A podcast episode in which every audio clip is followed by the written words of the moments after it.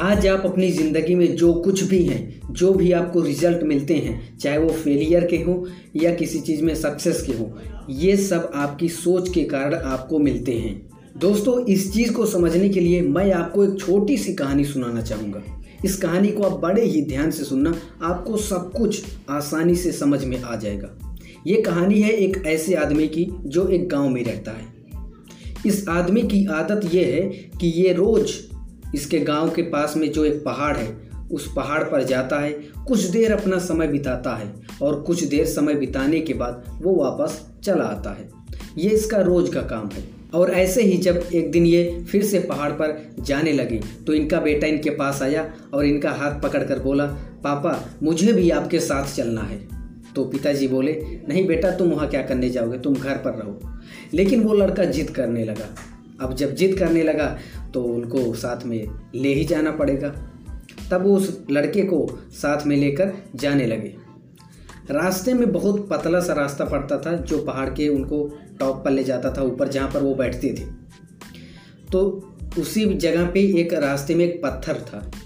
पत्थर काफ़ी बड़ा था, लेकिन अब इनकी रोज़ की आदत थी।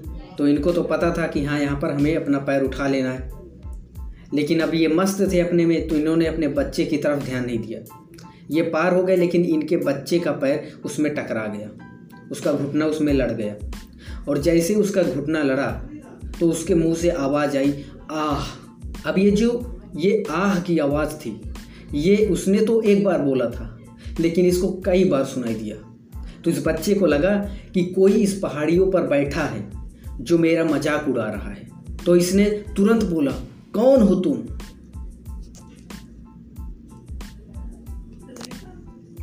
ये लड़का फिर हैरान हो गया। उसने कहा कि तुम मेरा मज़ाक क्यों उड़ा रहे हो? कौन हो तुम? और ये सब देखकर उसके पिताजी मुस्कुरा उठे और वो अपने बच्चे के मन में चल रहे प्रश्न समझ गए।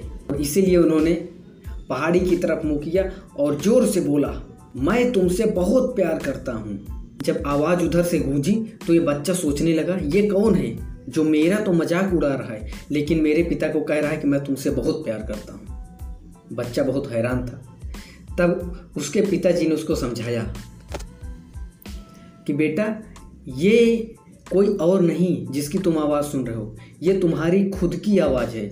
तुम जैसा ही यहाँ पर अपने बारे में बोलोगे, जो भी कहोगे, वही लौट कर तीन चार बार तुम्हारे पास आएगा। तुम एक बार बोलोगे तो वही चीज़ दस बार तुम्हें सुनाई देगी। तुम जैसा भी अपने बारे में बोलोगे, तुम्हें वैसे ही गूंज सुनाई देगी। अगर तुम बुरा बोलोगे, गुस्से में बोलोगे तो तुम्हें गुस्से वाली आवाज़ सुनाई देगी। और अगर तुम अच्छा बोलोगे, मधुर बोलोगे तो तुम्हें वही मधुर आवाज़ सुनाई देगी। अब ये लड़का मंद मंद मुस्कुराने लगा। ऐसा लगा कि जैसे इसको कुछ मिल गया हो। और जब ये पहाड़ियों पर पहुँचा जहाँ पर उसके पिताजी बैठते थे और वहाँ पर जब ये पहुँचा और पहुँचते ही बोला, मैं तुमसे बहुत प्यार करता हूँ। अब आपको पता ही क्या हुआ? वही आवाज़ कई बार गूंज के उसको सुनाई दी कि मैं तुमसे बहुत प्यार करता हूँ। तो साथियों, जैसा यहाँ पर इस बच्चे के साथ हो रहा था, ऐसा ही बिल्कुल हमारे साथ होता है, हम सबके साथ होता है।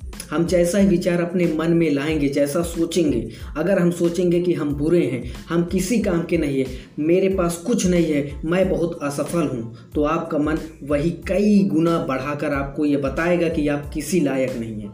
लेकिन जैसे ही आप अपने मन में कुछ अच्छा सोचेंगे, कुछ अच्छे विचार लाएँगे तो वही विचार कई गुना बढ़कर आपको ये साबित करेंगे कि हाँ आप वास्तव में काबिल हैं। सारा खेल मन का है। मन के हारे हार है, मन के जीते जीत।